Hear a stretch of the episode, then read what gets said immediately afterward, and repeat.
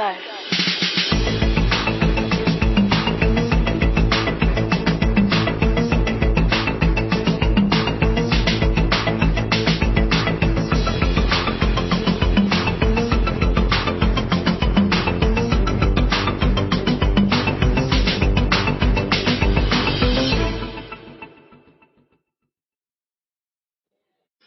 everyone, welcome to Writer Mother Monster. I'm your host Lara Ehrlich, and our guest today is Kendra, Kendra.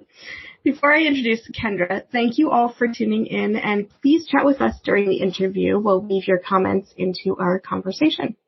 If you enjoy the episode, please also consider becoming a patron or patroness to help, help keep the podcast going. Clearly, I cannot speak today. And now I'm excited to introduce Kendra. Kendra DeColo is the author of three poetry collections. I am not trying to hide my hungers from the world, My Dinner with Ron Jeremy, and Thieves in the Afterlife, selected by Yusef Komunyakaa for the 2013 Saturnalia Books Poetry Prize. She is also co-author of Low Budget Movie, a collaborative chapbook written with Tyler Mills. She has received awards and fellowships from the National Endowment for the Arts, MacDowell, and the Breadloaf Writers Conference, the Millay Colony, Split This Rock, and the Tennessee Arts Commission. Her poems and essays have appeared in American Poetry Review, Tin House Magazine, Waxwing, Los Angeles Review, Bitch Magazine, Vita, and elsewhere. She has performed her work in comedy clubs and music venues, including the Newport Folk Festival, and she has taught at Sarah Lawrence College, Vanderbilt University, and the Tennessee Prison for Women. She currently teaches at the Hugo House and lives in Nashville, Tennessee, where she has a five-year-old daughter and a baby on the way in August. She describes writer motherhood in three words as adjusting previous expectations. And now welcome, Kendra. Hello. Hello. Hi. Thank So you so much for joining us. This is Thank wonderful. you. Thank you so much for having me be part of the show and be part of this community. Um, I feel like this is, it's become its own network and family and it's an honor to be part of the conversation. Thank you. Thank you. That's definitely the goal is to have a community around writer motherhood. Um, so I'm really thrilled to welcome you into it. And I'm going to hold up your book here, which we'll talk about a little bit. Um, I am not trying to hide my hunger from the world. Um, Kendra, remind me, since I have a copy, I don't quite recall, is it out yet or is it forthcoming in a month Yes. or so? It came out in April, so it's been out for a couple months. Yeah.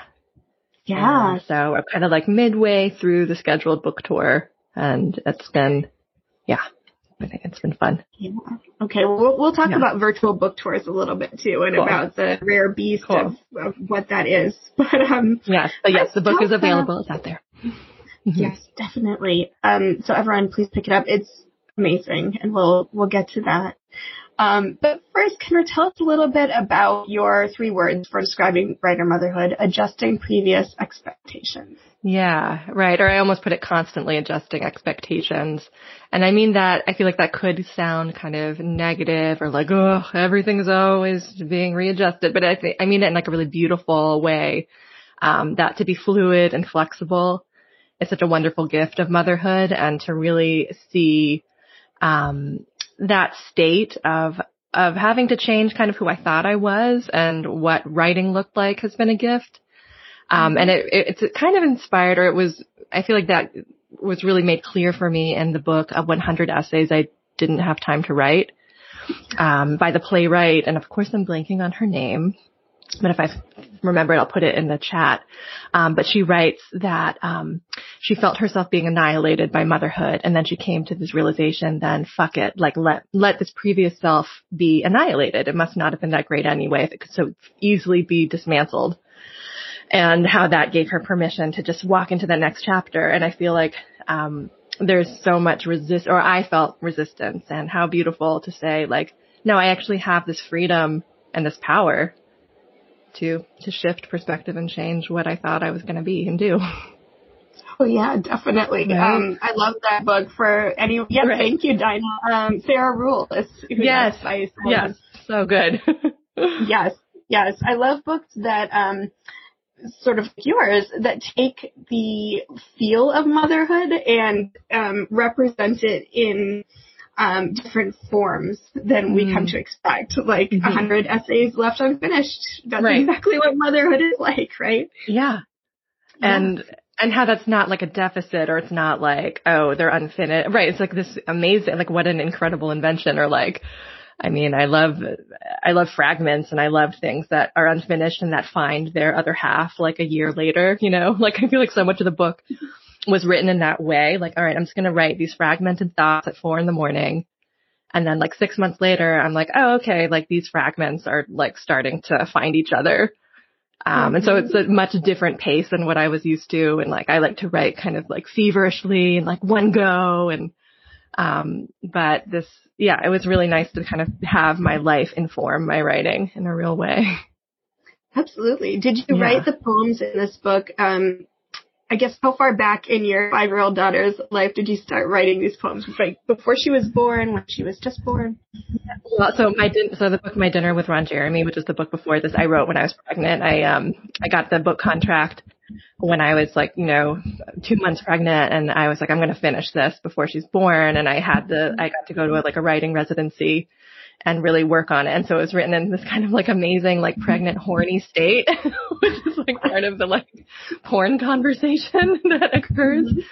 And then and then um after so then my daughter was born and I really didn't write for um probably the first 7 months or so except for you know sometimes taking notes um but I I really couldn't like I felt for a lot of reasons for I had postpartum anxiety and writing itself felt very fraught for me until it wasn't until writing actually became like a life raft and was a way for me to to like put myself back together but um, I, yeah, around seven months. And really when she was a year old, that's when I went to AWP for the first time, the writing conference for anyone listening who has not had the joy of going to AWP.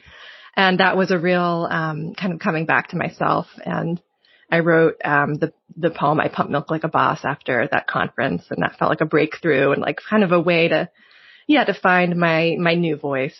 Um, yeah, so it really, it took a while but she was pretty, I mean, she was pretty young. And then when she was 18 months old, we, we, I didn't have childcare until she was 18 months. And then once that happened, I could have a more like sustainable, um, creative, uh, schedule. Oh yeah, Yeah. definitely. That's a long time to be um, without childcare and trying Right. to write. And, yeah. yeah, yeah. Well, and I mean, my partner is, um, very, like, he's a stay at home, you know, he's kind of a stay at home dad, but a writer who works from home. And so we had the flexibility where if I really felt myself needing, like, I need to work today, that we, we could trade off. And so that helped a lot and that made it possible. Yeah, definitely. I'm like getting, I, I'm getting that third trimester windedness. My diaphragm is uh, pushed up. so You know, take take breathing breaks whenever you Yeah. need. That's okay. yes. yeah. Um, and thank you for coming on in the middle of your third trimester ness. That's incredible. Yeah. Um, yeah. Yeah, so let's go back to so um, you mentioned how you had changed as a writer when you had your daughter, um, both in finding a new form with um, sort of piecing together fragments, and also in the logistics of actually getting writing done. Tell me a little bit more about the difference in writing um, your previous book and this one. I am not trying to hide my hunger from the world. In terms of kind of like the the day to day, like what writing life looked like between Yeah, the tell me all of yeah. it. Yeah, what writing Yeah. was like, what what the experience of writing the poems was like. Just how had you changed as a writer? Yeah. Well, and it's funny because, um, you know, my, din- my dinner with Ron Jeremy was my second book and I wrote it pretty soon after my first book. And it, I felt like I wrote it, like once I found out I was pregnant, I think I had those, and I've talked to other mother writers. I don't know if you felt this way, but this worry, like, okay, I'm not going to write again or like this is, that window's closing. Um, and so I was like, okay, nine months, let's do it. And so there was, and I really feed off of that kind of, um, external pressure or like having that momentum. Um, because otherwise, you know, I think we can sit on things forever and, and not, or I, I'll speak for myself. I can sit on something forever and not really finish it. And I really liked having that, um, kind of like with my daughter being born, like this other project that I knew I wanted to, to really give a chance to be out in the world. Um, but at the, so at the same time, it was rushed, but it was also, it's like, you know, the days, what is it, what is that phrase? The days are, long, Oh, but the yes. the years are Mhm. short. It was very much like that. Like I had these long, luxurious days because I, you know, I didn't have a small child to look after, and I was doing a writing residency, and so it was, you know, I wrote for you know eight hours a day, and the, I was at MacDowell, and they like you know bring you lunch, and so I was kind of this like pampered pregnant panda while I was there, like getting the best bamboo. And it was like, it was glorious. And I was reading a lot of Diane Seuss at that time, who I just, she's, and she's big, I mean, she, I, she's my forever kind of poetry godmother, um, and just like badass punk high priestess. And so she was very much with me there and kind of guiding me on and teaching me how to write autobiographically, um, with, while also having that lyricism and kind of fantastical, um, leaps. And so that was, that was my dinner with Ron Jeremy. And then it was also about porn and having this conversation with, with, um, Ron Jeremy and kind of, which was, I think, a way of closing this chapter. I mean, I, I'm always going to write about sex and sexuality, but it felt like I was, I, at the time I thought I was saying goodbye to the way that I write about sex. And, you know, I don't think that's really true now. But then, um, I'm not trying to hide my hungers from the world. It, it's so different because I didn't see it as a book for so long. It really was like each poem I wrote felt like a life raft and felt like I am I am so lucky to have this moment to write this and just, um, you know, so when my daughter was a little bit older in 18 months, I, I went to the coffee shop two days a week when she was in childcare and like those days are just amazing. And I think I felt a lot of pressure at first to produce. And then once I let go of that pressure, I could really play. And so I think so much of this book for me was really about joy and finding out how to play in language again. Hi, Dina. I just, yeah, let's put that up here, Dina. Dina. Dina says, "You are my badass punk high priestess." Oh, you are mine, Dina. Thank you for listening, Dina. Um, yeah, so so many of that, so much of that resonates with me too. The Mhm. um, finding the need to to play again, and and like how to stop taking yourself so seriously at a certain point after you've produced some work, and then you feel compelled to produce more work, and then the Yeah. pressure, you know. So Right. And like seeing, you know, peers go, you know, there was, you know, I don't like, this is like kind of like an unattractive quality, but I think, you know, we all have it to some extent, like jealousy. You're seeing if you're in a position where you can't really be writing and then you see your peers who are like, just like barreling ahead and you're like, yeah, go, go. But you're like, what about me? Like, I, don't forget about me, guys. And like, I think I had this thought, like, I'm going to write my way in so that like, you know, nothing's good, like, uh, I don't know, I won't be forgotten. And like, oh, what an awful way to, Yeah. to create, or what the, that was not productive for me. That felt very much like a, my whole body like firmly responded no, like we will not respond to that pressure. yeah, antithetical to creativity. yeah. Yeah. I mean, competition I do think can be really useful, but not in like a self-punishing way. No. Yeah. No. Um, so I want to go back to Ron Jeremy and sex a little Mm, bit. Yes. So tell me more. Tell me more about sex. Oh, Just I'm Well- gonna leave it there. Just tell me anything you want to tell me.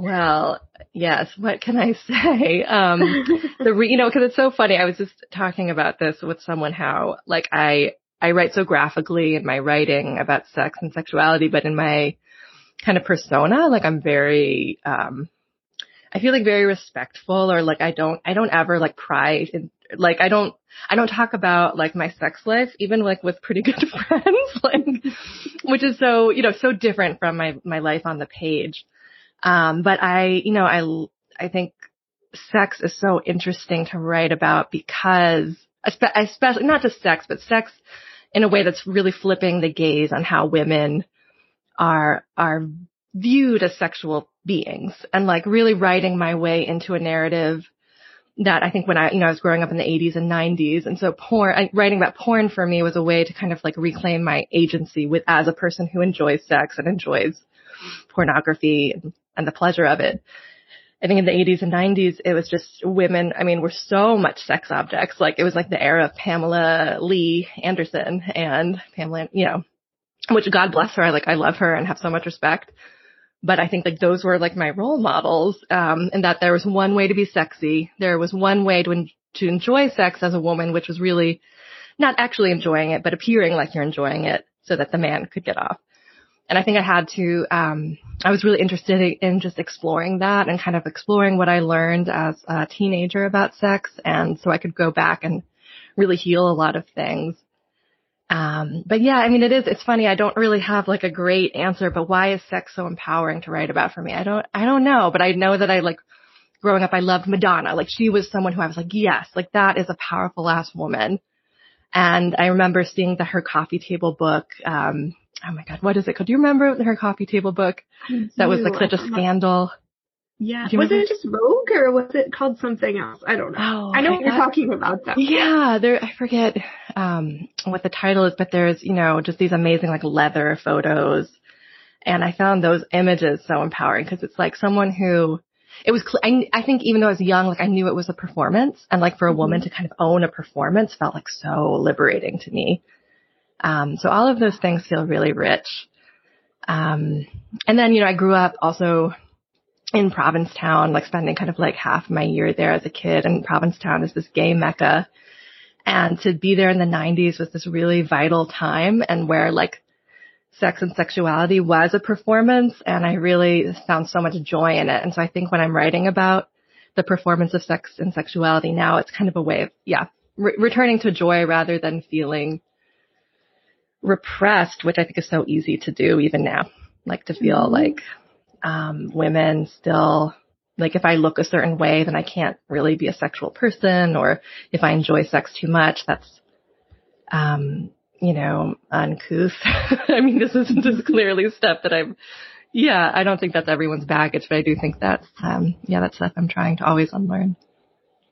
Yeah. So let's yeah. let's talk about sex and motherhood yeah. and like and this book where um as you said, you you are so um, open about bodies, right? About the, mm. the female body, and just the, the first um, poem in the book that I referenced earlier, and I think you mentioned.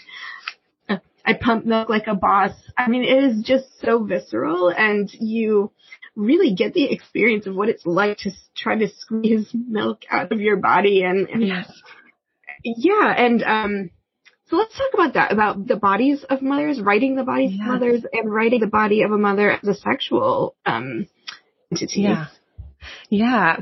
And I think in the book, like, I was, cause I feel like I was less interested in, um, writing about my own, like, sexual desire in this book, but really using the kind of energy of that language to write about birth and to write about the postpartum body and to, like, really, yeah, to get visceral, to, like, talk about, yeah, blood on the sheets and, like, I, I really love bodily fluids. I think like it's um, an amazing part of being alive that we like leak things. Like when we're like slugs, we leave traces. like, and um, and I don't know. I don't know why I love it so much, except for it's just like it's juicy. Like we're juicy beings, and like you know, I I think I want to, and I those are the kind of poems I like to write. I love to write things that are full, and I like to read things that are abundant. Um, and so really feeling, yeah, like claiming like the abundance of our bodies in, in every way, not just for women who choose to breastfeed, but um, women who just use their bodies to hold their babies and to um, just literally keep their families alive. I think it's just so amazing. And I think that those themes naturally draw out a language that's visceral because it is such a visceral subject. Um, and I think, you know, giving birth was transformative and everyone has their kind of own um, birth story. And I think, uh, yeah, writing this book was a way of, of really kind of putting that into language and to harness that power that I felt after. Yeah. Can you tell me about your birth story? There's a, now, there's a poem in here. Um, yes. Hold on. I wonder, and for anyone who hasn't read it, I'm not going to read it. Maybe you'll read it later, but, um, mm-hmm. where is it? The one, about, the one about the asshole. I write poems about motherhood. Is that, that one? Yep, that yeah. One. Yeah. Um, I wonder. Well, you have prepared to read a poem to us. Yeah. Would you feel comfortable reading that one, and then we can read, read that, one. one later? Okay. Yeah, that was read that one, one. Yeah, I would love to. Okay.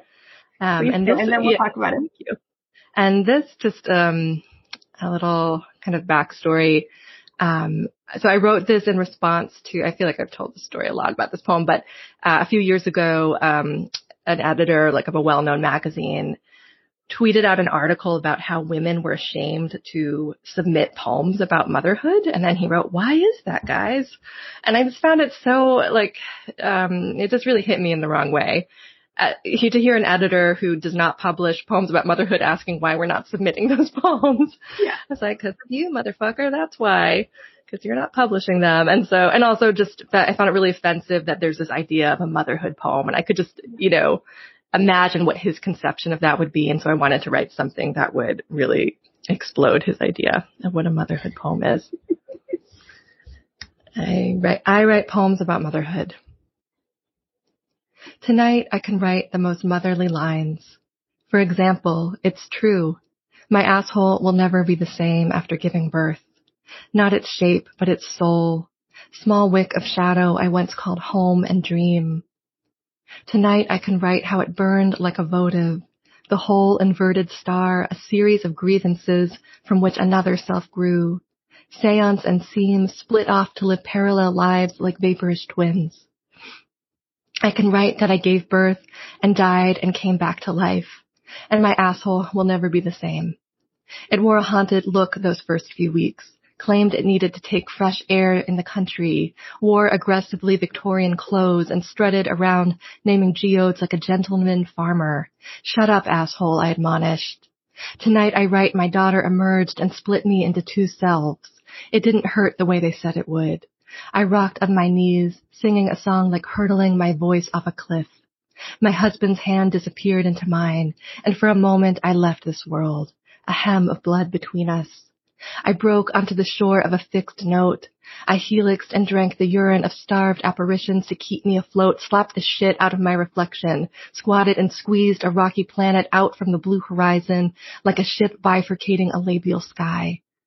But my asshole, to whom I must now give credit where credit is due, taught me how to anchor to the earth, locate the hot center which I always knew was there, but never saw shining in my sacrum like Orion's belt when they stitched me shut in a ragged, casual way, even though I wished to stay open a little longer, unhinged and full of silences. Tonight I can write that I'd give birth a million times over and not tell anyone about it, if I could feel that kind of way again. One hollowed self open wide, enough to swallow my own body, then spit it back out onto the earth. Thank you. I love that poem. It's not only absolutely stunning and beautiful, but it is funny at the same time, which I don't know how you, it's like, it's tender and powerful, but also made me laugh out loud in some ways. So yeah, so it's just, yeah. So hopefully you all enjoyed that too. Um, Thank you.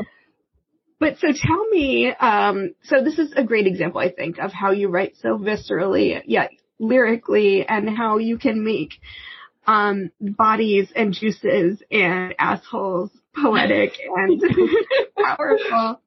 Yeah. Um, but what what led me to ask about that poem was your reference that um, you found childbirth to be so empowering and so transformative. Yeah. And I think the end of that poem about how you wish you could stay open longer and yeah. sort of um, uh, I don't even know what the line was, but like to consume yourself in some ways. Um, yeah. Can you talk a little bit about that? About what yeah. your your own experience was like? Yeah. Well, I just feel like there was that moment, like, you know, there's this. You're kind of in between worlds at that point. Like my daughter had been born. She's on my chest, and it's like, you know, I want to cry thinking about it. It's like you've crossed that. I've crossed that threshold. I'm holding her. She's there and at the same time I'm delivering the placenta. So it's like this ongoing, you know, birth doesn't end just when the child comes out. And it doesn't even end like after the placenta comes out, like, right? Like there's this idea of the fourth trimester, but like those first, you know, those, those beginning hours are so, um, like ethereal. You, you know, time stops, the, the time doesn't exist anymore, right? Like you're just in this other state and there's still that pure adrenaline that you've had, but you're also, I was also exhausted. Um, but just, I remember, I just want to hold on to that feeling of holding her for the first time while the placenta is still in me. And so like we're still, you know, she's still connected to me, right? Like the umbilical cord is still there. And like what an incredible, you know, we'll never have that again. Like we'll never have her connected to me in that way. Um, and so I think that's part of it. And, um, and really just, you know, the, it felt, you know, that felt like the right place to end the poem because that's how energetically it felt after giving birth, that it's, you're unhinged, like I'm unhinged, I'm, I'm open and like what a beautiful thing to be. I don't want someone to come and, and sew me up yet. Like I want to stay in this state. Um, because yeah, I, I'm just a feeling like, you know, you'll never feel that way again. Yeah. And that, you, you know, yeah. Yeah, you're bringing tears to my eyes now too. Yeah. I think our daughters are the same age. Mine is when Yeah. she turned five. So I Oh. remember that so well. And like this Right. is the time at which they're starting to really move away from us, right? Yes. Like they're becoming more independent. Yeah. So thinking about that moment of them, I'm gonna grab tissue. Yeah. Um, thinking about with you. them being um, connected to you in that way that they never will be Yeah. again, but will only sort of move further and further away. I know, I know. oh, Yeah, if no, it was, it's, it's, it's supposed it's to happen, right? it is, but it's Yeah. brutal. Yeah. Yeah. Um, tell me a little bit about your daughter while we're talking about five year olds. Yeah, oh, she's just she's magical. She's amazing. Um, she's like not too far away from where I am right now. She's outside playing, um, and just like a little. po- I mean, you know, I don't want to label her as anything, but uh, I find everything she says poetic, as you know, I feel like parents do with their kids, and her words find their way into my poems, and just the way you know the way she looks at the world is always blowing my mind, um, and just a tender-hearted, like incredible. You're gonna make me cry. Just an, an incredible person, and yeah, just uh, yeah, um, and just amazing to see how it just keeps growing. And yeah, she's about to start school, and so we're, we're all preparing for that. Yeah. And uh, yeah, it's yeah, it, it feels like a gift. As you know, as hard as those hard times are. Um, yeah. Yeah. Have you um seen so how how have you changed through motherhood? I mean that's such a big question beyond writing, but like, you know, in the last five years, how have how have you as a person changed? Just so much. And especially now that, cause I'm in this other transformation where, you know, I'm seven months pregnant and that feels like it's, um, yeah, just a very, you know, it just, it feels so different from how I felt like a month ago and the month before that. But I, I think I've let go of a lot of perfectionism. And, you know, of course, I think that's just, you know, it's like, I'll laugh at myself for saying that later on because I don't think, yeah, I think I've seen it more clearly as how it's a foe and maybe how I can use it in a, in a productive way. Um, but I, and I, and at the same time, I think I really value prof- my profession as a writer and really take it a lot more seriously than I ever did at the same time while also being like not taking it seriously. and I think it's this struggle. And I think someone you had on, you, you, you, um, emailed out this like really gorgeous, amazing tweet from another guest who said that like, fuck ballots, my life is a mess. And like, that's a good thing. Um, and I think it's only recently that I've really seeing that myth of balance to be so toxic. And I don't know why, like, and it's not even just about motherhood. We, like in college or as like a young, younger writer, it felt like this a thing to aspire to. Oh, one day I'm going to have balance. One day I'm going to like work out and eat well and sleep well and write and blah, blah, blah, blah. It's like, I wish someone had just told me like, you're never, no, you're never going to do that. You are never going to like find balance and you shouldn't. And, um, and I heard like a year ago, uh, during, at the beginning of the pandemic, I heard this amazing panel with Camille Dungy and Erika Meitner and Tina Chang and, uh, Amy, uh, Nazika Matatiel and Amy, and they were talking about balance and Amy said something her mother told her, which is that, that balance is not what we should strive for, but rather we should feel really lucky to have a full life where we're being pulled in different directions. And it's a gift to feel actually like you're unbalanced because that means you have things that need you. And that blew my mind. like, cause I really, at that, a year ago at that point, I was like, okay, it's like, you know, if I can just balance writing and motherhood, I'll be happy. And like, just, you're, I was miserable because that just could never happen. There are days or weeks where I'm writing and my daughter isn't getting and my family's not getting as much of me. And then there are like weeks and months where my writing isn't getting the best of me. And, you know, like, of course it sounds so simple and obvious to say that, but, um, I really felt like that was, uh, so liberating to hear.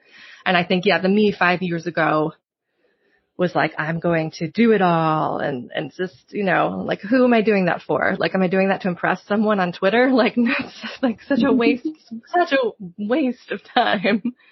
And really, you know, I think my husband has really taught me that like, you know, the main people who I uh, want and this again, like sounds very childlike that I'm just learning this, but he really showed me that, you know, I want to save the best of me for the people I love and not try and impress, you know, don't do things to impress people who I don't know.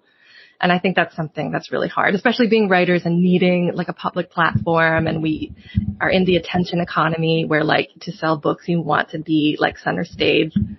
Um, but I really do want to try and like remember that that's not the center. Like that's not where, yeah, that's not where I want to like live. yeah. Oh, that's so eloquent. Yeah, no, that's so eloquently said. And it is empowering. Um, to think that how lucky we are to be needed and to be pulled in so many directions. That's not something I'd ever thought about. I hadn't thought about it in that perspective. So that's, that's really helpful to me too. Right. Cause like actually like when we think about like do, are there people we know who are balanced? I don't think I know anybody who. No.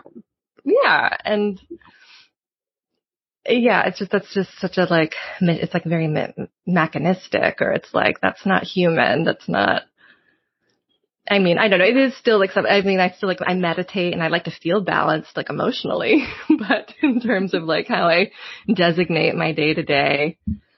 Um, and I even saw like there's like, you know, some Instagram mom who I followed who, um, you know, she's just like an, you know, she's like a lifestyle person, but I remember her revealing to her followers that she's like, you know, today I let my daughter watch like eight hours of cartoons so that I could get work done. And I was like, yeah. you were so brave, so brave for saying that.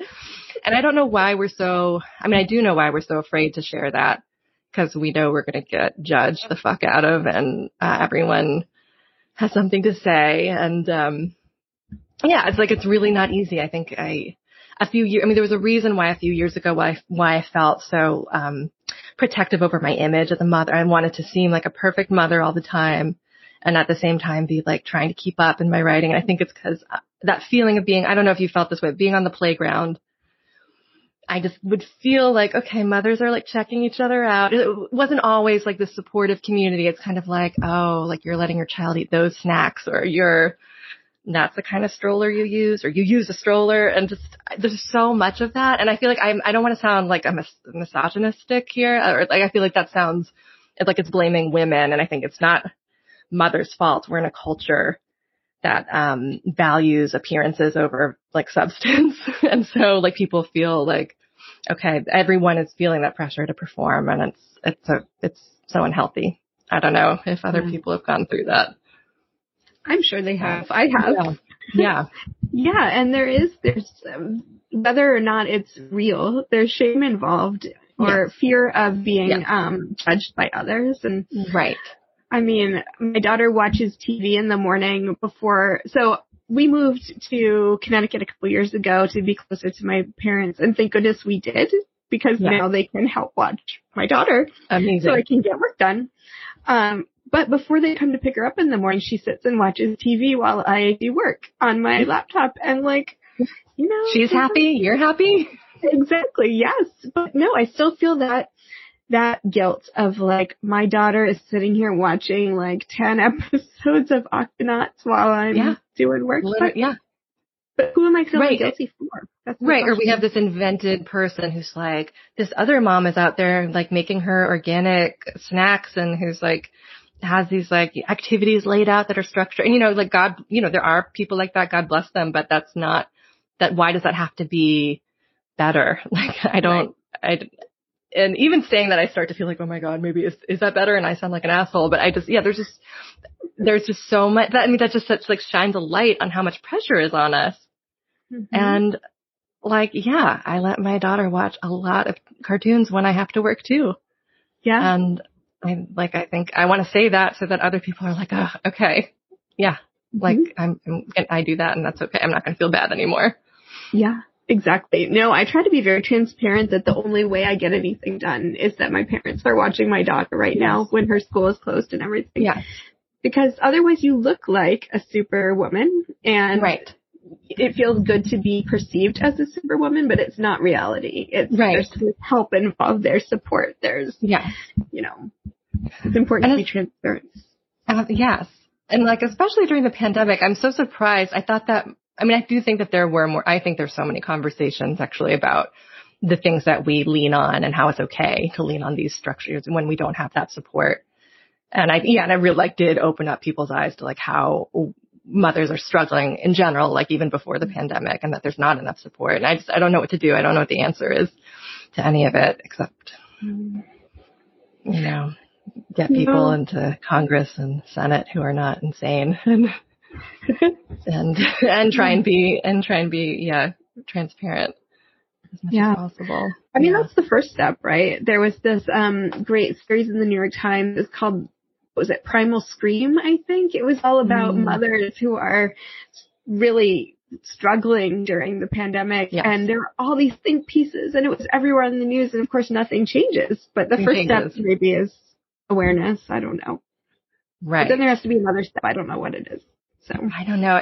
I mean, this kind of leads me to who I, I, I said on social media who I wanted to talk about, but I, and I was just talking about this, um, with my friend's father here, um, Courtney Love. I feel like, I don't know how am I going to connect Courtney Love to this.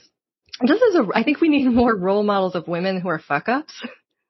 And we need Yeah. more, we just need more, we just need more images and representations of women and mothers, uh, period. Um, but especially to like widen this, this, uh, I feel like we're just, we feel so pinned in that there's one way to parent, there's one way to mother. I'm not, and Courtney Love is not my role model for mothering, but she is, I think she stands, she, she like holds this amazing territory where she's like, I'm to be over here and I'm to do what all the men are doing. And you're to judge me for it and I don't give a fuck. And like we need more people like that to just widen the scape and, uh, just so we can, um, yeah, just feel a little bit more free. And I feel like the freer that we feel, the more power that we feel. And I think that's, that's a start for me. Just Yeah. feeling a little, yeah, a little bit more empowered. Um, yeah, I'm with you there. yes. Let's talk about pop culture a little bit more. That was Yeah. something that you particularly wanted to talk about, and it's um, I love the the intersection between pop culture and poetry, and um, you know, going back to the visceral nature of of the subjects of the poetry. So all these things are mixing together in your work, and it's so fascinating. Um, tell me more about your love of and your interest in pop culture. Yeah, um, oh, I love I love writing about it so much, and I've been doing. You know, my first book I wrote a lot about Rodney Dangerfield, and it really. I don't know if you're familiar with his with his work, but he he's so poetic, both as a performer and then as a writer. Like the, I feel like the one liner is such an incredible form. And so I feel like there's just, you know, I learned how to write by watching pop culture figures. Rodney Dangerfield, I feel like helped me write, um, you know, um, you know, epigrams and he, he taught me how to kind of make a turn in my work or how to keep things concise but also funny. I mean, you can learn so much from, from stand-up comics. And so I think that's, that's a big part of it. Um, and then also, you know, someone like Courtney Love, who I feel like there are pop culture loves who aren't necessarily, um, informing my writing, but they're informing how to be, um, really brave in the work or like how to really stop caring what other people think. And like I'll listen to like an old Hole song sometimes before I write to just kind of, I think to get in touch with my 14 year old self. I feel like she's like huge for me as a writer. Like I really trust 14 year old Kendra to like, to be truthful. and so Courtney is like a way of connecting me to her. Um, and to, yeah, to be raw, um, to, my husband has this really great phrase to take it by force. And I feel like that just means you don't wait for someone to give you permission. You just take it. And, um, yeah. And then I, yeah, I think music kind of really energizes me. I know that a lot of writers have that, you know, my friend Keith Leonard and I, he's an amazing poet, but you know, for a while we were making playlists called Poet Walks to Her Desk. And so we would just like have this amazing, kind of like a, you know, boxer walking out into the ring. We would have this, we had this playlist of like, all right, this is what we're going to listen to when we go to our desk. And so anticlimactic because then you listen to like this like Drake song and then you're like sitting in silence at your desk. But it, and now he and I are um, trading um, early aughts music videos and kind of challenging each other to write about the most uh, unpleasant ones. And that's, I, and I, I think that is kind of like a, when we're doing that because it's like a low stakes, he is, he's a father, he has two kids. And it's a, yeah, it's a way to just like not have pressure and just, and keep it fun. And I love this. Yeah. Yeah. That's amazing. And what a great kind of prompt and way to, like you said early on, play and get back to the fun of writing. I love this. Yeah. And like back to earlier versions, you know, like getting back to like who I was in 2002 is really fun. I'm like, all right, when I was listening to this 50 Cent song, like who was I and like how did I mm-hmm. perceive this song? What was I doing? and that's always a great place to start. I, I recommend, I recommend looking at a Cam'ron or Ja Rule, they really and they can start. They can really bring a lot of interesting things to the table. Gosh, so I'm fascinated by this idea of a younger self. I've been yeah. working. I don't know what it is I'm working on exactly, but I'm going back through all of my old journals, starting from when I was like ten. And behind the curtain, there's this whole bookcase full of journals, and they're so earnest and so uncomfortable. Um, but like you said, sort of so honest because yeah. we we were at least I was and I'm guessing maybe you were too a very sort of raw and like emotionally driven yeah. person when you're 14. Oh, yeah. Um, so reconnecting yeah. to that I think is really powerful but scary for me because it makes me feel really like icky for lack of a better word. Um, yeah, I yeah. And also I like want to I want to mother that part of myself at the same time too, being like, honey, like, don't do, like, what are you doing? like, and like, oh, you clearly needed like someone to like steer you in the right direction. But at the same time, I'm like, okay, you, you needed to go in that direction to get where you eventually landed. And, mm-hmm. um, I, yeah, I love 14 year old Kendra so much. And I, I think it's cause she was so lost. And so I do, yeah, it's like a maternal love, but it really is, um, I, the, the ickiness, I feel, there are other ages where I feel like ickiness and it has to do with just like choices I was making at the time. Like, you know, 24 year old Kendra, I'm like, oh, for fuck's sake. like, like I don't want to read what you were writing about that terrible ex, you know, like I just don't, I, I don't want to. um, but I do, yeah, I love, and I do think, yeah, music is such a great way to reunite with those selves. I don't have, I mean, I do have some journals, but I think that's so cool that you have that record Cause it's interesting. Yeah, yeah, I don't know what I'll do with it yet, but um, accessing that is very powerful. So yeah, I want to know, like, what do you do with that? Um, with that energy once you access it through song. So you you reconnect with 14 year old mm. Kendra, and then what do you do with that? Mm-hmm. Yeah. Well, and I mean, I you know, it's kind of um, uh, what's the word like um not what's the word for when you do something you don't think that you're going to do. It's like counterintuitive, right? Because mm-hmm. like I'm I'm starting with a very personal experience through song, but then when I actually if I'm going to write about the song, I don't write about the personal experience. I I use the emotion, like I so whatever emotion I was feeling about the song at the time or in, in the present, I try. I first try and find like um, language that matches it, and um, and and kind of start in a maybe more hypothetical zone I don't want to box the poem in too soon, so I like to kind of start broad or that's why a lot of the poems in I'm not trying to hide my hungers from the world have kind of like almost like punchline titles. So I want to kind of just start with a conceit or like start with kind of um, a really hilarious situation and go from there. I'm trying to think of an example. And I think Diane Seuss does this so well. I mean, she is writing very personally, but um, you know, she has that poem how will I, sometimes I wonder how I'll leave this world. Will I leave this world the way my ex dragged his garbage bag full of clothes through the snow? Um, like, and she has this like list of ways that one can leave, leave the world. Yeah, I think, I think repetition is, is such a good vehicle for that. Um, where, yeah, and writing non-linearly. So yeah, I could end up writing very personally, but I don't want to stay stuck there. I like to kind of move in between different modes. Yeah. Um, but yeah, I'm trying to think of like an early art poem where I where I felt like it it was successful, and I don't know if I have any successful ones yet. Um, but they've been they've been so fun. well, it sounds amazing though, even as a writing exercise, just to reconnect yeah. with an emotion and then go from there. And yeah, I might have to yeah. try that.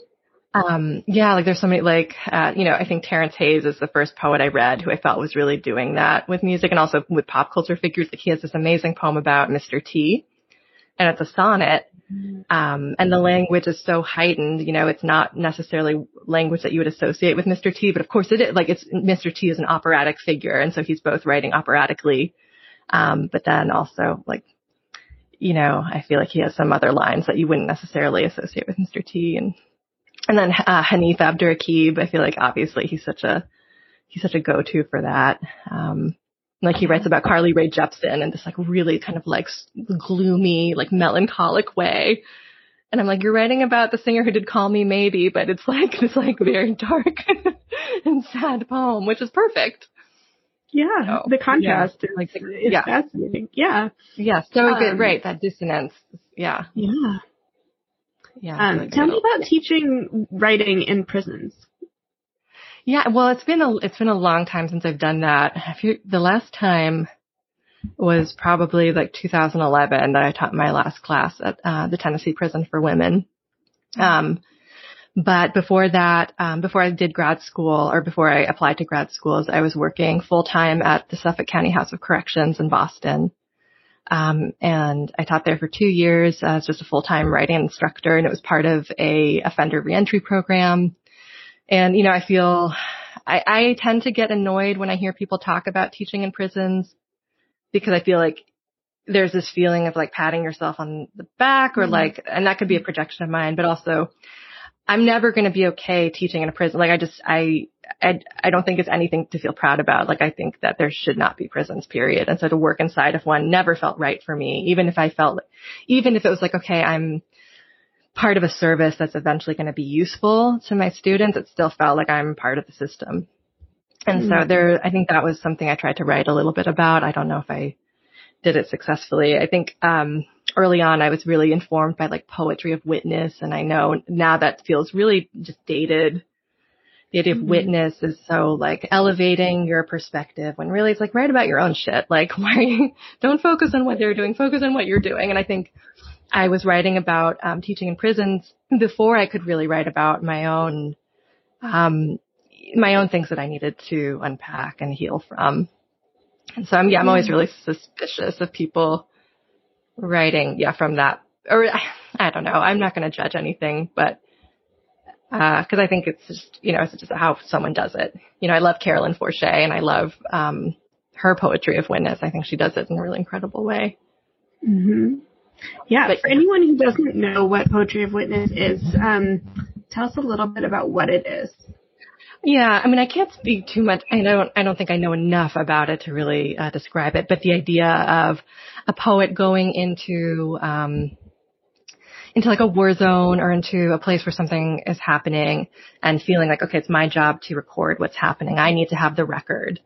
And there are people who, who, it's like, I think docu-poetics is actually really, I think that's what's turned into. Docu-poetics, I think is incredible. Um, like Erika Meitner and, um, Claudia Rankine and like so many poets doing it where it becomes, the focus is really on yourself, but you're, you're engaging with what's happening around you. And I think just kind of taking the responsibility. I think there was a mode of poetry where you, the the more um, absent the poet was from the poem, like the better the poem is. And I'm so glad that we're away mm. from that now. Yeah. I, and you know, that felt like a very I don't know, it felt like a very male thing to me at the time, like to like and it, you know the idea of taking the personal out of the political, which is just so you know silly. Yeah. Like they're clearly the same and um, so yeah, it feels like we're in this really exciting time right now for the way that poets are right. Like Jose Olivarez is someone who I think about. Um, he's not, I wouldn't say he's like a docu, docu poet, but just someone who's like engaging with politics in like an incredible way. And Danez Smith.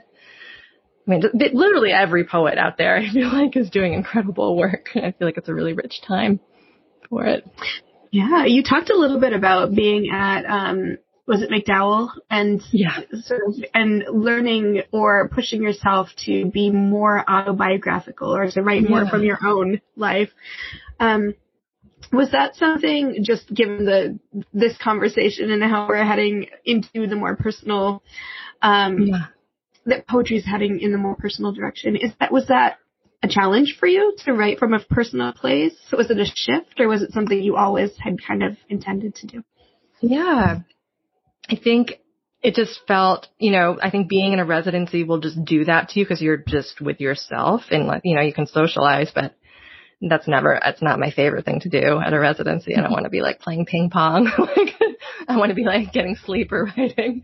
But yeah, you're just like, um, shout out to people who play ping pong at residencies though, because I do think that all is like whatever you need to do to write in the end is the best thing. Um, but, um, yeah, I think being at a residency really made me just reflect and being being in a reflective mode of looking back. Um, and probably because at that time when I was pregnant, the future seemed so unknown and so uncertain and so scary. So it was actually really comforting to look back.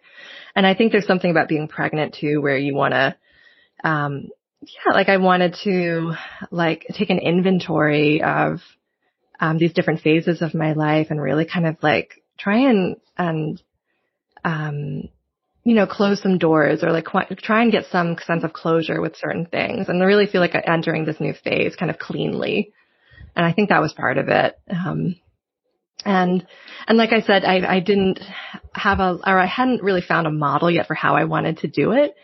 And, um, so having these kind of external, um, or these uh, received forms really helped. And so I don't, I'm, I'm not writing formally in that book, but even just like having a Diane Seuss poem and knowing, okay, I really love how she starts this poem out about her leg and it ends up taking place in Paris. And so like learning how to move from like one end to the other, I felt like was really fun. So knowing that I was going to write about this experience when I'm 14, but end up writing about, um, Courtney Love at the end.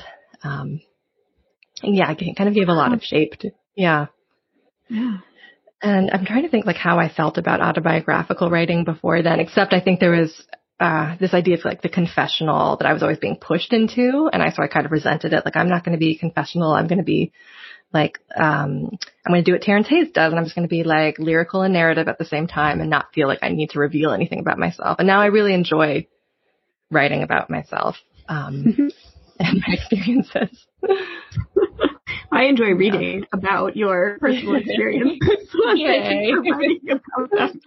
Um, no, I'm interested. Tell us a little bit more about the sense of closing doors through writing and what types of doors you felt like you needed to close, why writing was, why poetry was the vehicle through which to do that. Um, and how maybe that changed once you gave birth. Like, did you did you feel like you succeeded in doing what you set out to do there, or do you feel like there's yeah. still doors that you're like standing in doorways? Yeah, yeah, right. They're probably. I don't think any of the doors really stayed shut, but at least I saw. Um, maybe the people I wanted to keep out from coming into those doors anymore, like kind of old, um, like old monsters or something that would of like, um, trying to think of a way to say it. You know, I think I maybe, and you know, just on a purely like creative level, like wanting to get rid of old enemies of like self-esteem. So really going mm-hmm. back to like high school years and saying like, okay, those mean girls do not have room at the table anymore. Like why was I carrying their voices for so long? I don't know, but it's time to, to let them go. And so I feel like there are different stages of kind of looking back and saying, oh, I'm still carrying on to that, something that teacher told me. All right, time to let that go. Mm-hmm. Um, and those things do feel, I mean, like the work, no, I think the work keeps going. Like I was like, okay, I'm, I'm repeating that like mean thought to myself. Like, all right, let's let, let that, let's let that go again. Um, but it gets easier. How did but you identify those? Oh, sorry, go ahead. You know, well, I was going to say, but that's different. You know, that's more like how I come to the page, and then there's like closing doors in terms of subjects, which I, I do feel like that happens. Like, there's certain things I feel like I've, I'm not interested in writing about anymore. Um, but that doesn't feel that didn't feel as much a part of getting ready for motherhood as like kind of letting go of um, the way that I saw myself as a younger person that wasn't helping me anymore. Yeah. Yeah. Why did it feel like that was so necessary um, in preparation for motherhood? I don't know. I mean, I want to hear what you maybe if you've had this experience too. Um, except I think just this desire to come into motherhood feeling like I'm a person that can be relied on and I'm not going to pass on this shit to my child.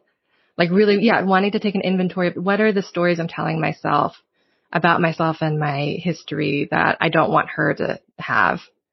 And I think, you know, that's, it starts in pregnancy and then it continues like what, you know, cause it's such a, having a child such a harsh um, reflection of like, oh, okay, I, ha- I guess I haven't dealt with this, like, because I'm hearing my child parrot this back to me, and like, fuck, no, I don't want you to feel that way, and um, and really, and I and I don't think it's like being a perfectionist because I do think I know like being, I do think I've arrived at this feeling like being authentic with my daughter is the most important thing. And I don't want her to see me as perfect and not that she would, but I, that's not my motivation anymore. Um, but I do, yeah, I felt really, um, kind of just like a, like a natural, like, sl- what, how do you say the word sloughing away, like exfoliating. Um, and mm-hmm. the way, mm-hmm. yeah, that my body was changing, it just made sense. There was like less room for my internal organs in my body. They were getting squished and there was less room for like, you know, me, shitty thoughts in my head. Like they just, it just really felt like, okay, time to clear out. yeah. I love yeah. that. Did it have anything to do with the fact that you have a daughter? Like what, I mean, it's hard to imagine what you might have felt if you were going to have a son instead. But I know that having a daughter for me brought up a lot of um, yes. questions that I asked myself about my own perception of women's bodies and sexuality and yeah. relationships and all oh, these yeah. things. Yeah. Yeah. Yeah. Oh, completely. And like also, um, just my relationships with other women, like friendships and just mm-hmm. like women relatives um, and I think part of that was just wanting to make sure I'm like building a strong foundation. Like I want everyone in my life to be someone who is really going to show up for me and my child. Yeah. And, um, yeah, so there's that kind of winnowing away and like you kind of find like certain people who you love. They're not really on board for this next chapter of the ride. And there's a lot of, there's a lot of grieving to do, I think, in that transition. Like grieving your old self, but also grieving the way that you relate to other people because it changes so much. It does. Um, yeah but yeah. then makes room for something else. And yeah, yeah, and I think, yeah, grief, right, is something I try to write about or that feeling of, yeah, like wanting to celebrate this new chapter, but then grieving, kind of, yeah, grieving the way that I was in the world before. And I feel, mm-hmm. and now that I've done that grief work, I can like really love, you know, like 30 year old Kendra and like I feel like, okay, you were doing, you were doing all the, all the things you needed to do so that you can get to next, this next place. I love that. I think since we have a few minutes left, why don't we close with another poem? I would love that. All right, I'll, I'll read I Pump Milk Like a Boss. Yes. I pump milk on the side of the road where the grass is biblical green, as if first cousin to the cow, her pink and swollen tits immaculate as the plumbing of a church organ sending up calls to God, brassy mesh of notes, fermented and dank as kush. I pump with milk with my bare hands into a bar's bathroom sink, above which is a mirror where someone scrawled, I love cricket pussy, and below that, everyone deserves to be loved. I look at myself under the fingered smudge, the bodily fluids spattered like haikus, and I pump as if my milk is propaganda. Fingers bowing across my chest like a pawnshop violin, milky graffiti tagging the spit-clogged drain. I pump like I'm writing my name in blood, which turns to the milk my child sucks dry, which she turns into blood. I pump like I have a tattoo on my pudenda that says Aerosmith backwards. I pump as if my hands have teeth, one combat boot hitched up on the toilet seat, each hiss of milk chanting like a choir, yes bitch, yes, yes bitch, yes. My tits bitten and salt veined, as when my baby took her first gulp of air, humming from the engorged crevasse of me like a herd of wildebeest, as if the hive of me could have burst, the infrared honey, the glop glop of afterbirth dripping down my left leg, spittle and amen, amniotic residue fluorescent with prayer. Do men lactate is a popular Google search, and I wondered what would happen if they could. Are presidents lifting their offspring to their breasts in the deep pockets of night, listening to the dribble of milk sipped from the pulpit of their bodies? Tonight my breath became so engorged, I said I'd pay someone to suck my tits, half joking. But a woman who heard me followed me to the bathroom, read me a sex poem while I pumped my milk, leaning away from the need in her voice, and the milk came slow, and I pumped and waited for her to finish, and a streetlight scribbled in the parking lot, and I know there's a price we pay for loneliness, and a price we pay to forget it. And so I dedicate my libido to my younger self, and this is how I want to live. Milk stained, a little bit emptied, a little bit in love with the abundance of my body, my milk pale yellow with a layer of cream, which I will save long after it's turned, praising its curdled glow every time I open the fridge, as if its presence is enough to keep me safe, as if it's enough to make me invincible. Thank you. Thank you, Kendra.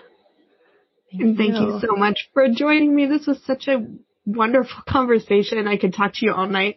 I know. I feel like I'm so bummed. It's yeah. Well, I know. Continued. yes, please come back. Please do, um, and stick around afterwards so I can say goodbye. But thank you again, and um, yeah, and everyone buy this book. I'm gonna hold it up one more time.